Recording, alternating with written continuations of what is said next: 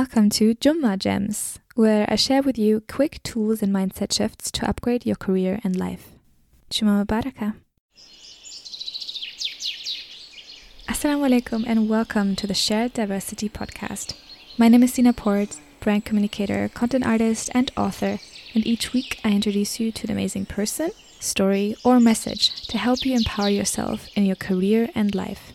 On here, you can find exclusive interviews with successful businesswomen where we discuss topics around business, branding, and womanhood. Let's talk about finding your passion and what you really need to do versus starting and stopping and failing to find what is right for you. A lot of times, when we try to find what is right for us in life or in business, we go halfway. We find out that some things are not really working out. Maybe it's not really what we want or what we are talented at. And then we stop. You go halfway into one direction and then you turn back because you see that the other side might not be fitting for you. You could go the same journey and arrive at the other side and be really sure about whether it does fit to you or not. Sarah Robb O'Hagan talked about the analogy of you're crossing a bridge halfway and then you go back instead of going all the way through and being sure that the other side is not right for you. And you actually might see that the other side is good for you. The passion that we put into something to find out if that is right for you, a lot of times we only put half of our energy and of our time into it. And as soon as something doesn't seem quite right, we stop. What would actually happen if you would go all the way through? Because we know a journey is not linear to the top. It goes up and down and up and down and up. But we know that the trend is normally to the top because through failure we learn and grow. You started a sport when you're like 13, 14, and with 16, you said you want to become professional. Around some time, you find out that actually that sport is not perfect for you and you cannot be the most successful person in it. But what is it that you actually learned when you went all the way through it? You learned competition, you learned the sports industry, you learned how to push yourself, how to push your boundaries, and you got healthy for your own sake. Now, that passion doesn't become your profession. You are not a professional athlete, but the values that you learned along the way and the knowledge of the industry and the field and the skill will benefit you in the future. That was the case for me. I wanted to become a professional tennis athlete and I failed.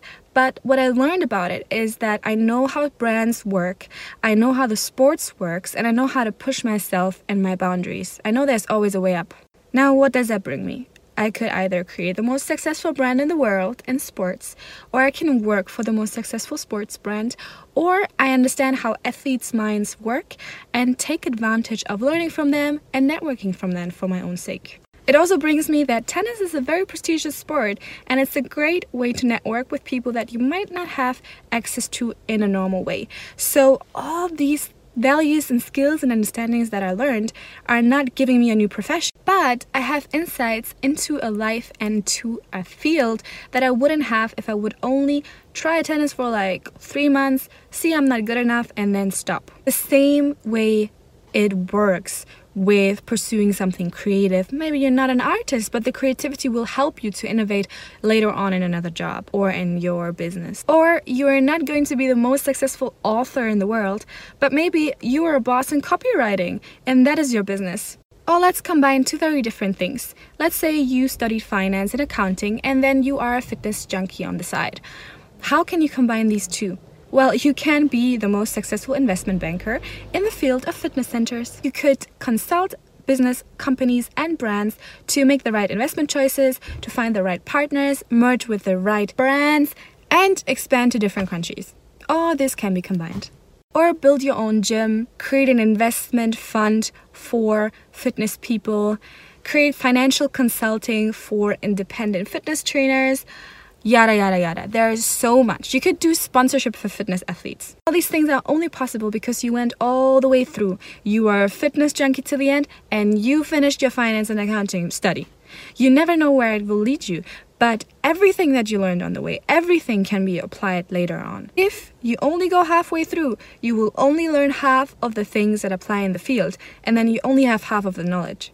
Half of anything is nothing. Another benefit of going all the way through is that you understand how to be consistent and you understand to live through the up and downs of any business or passion that you pursue.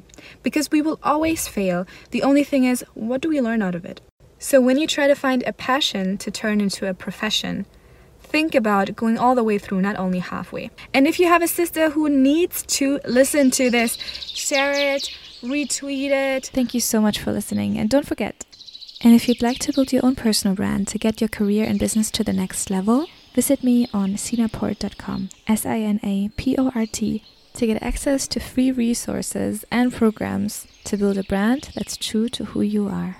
And hey, if you're not ready yet and you don't know what you want, just book a free call with me. I'll get to know you and we'll figure it out together. Again, that's sinaport.com.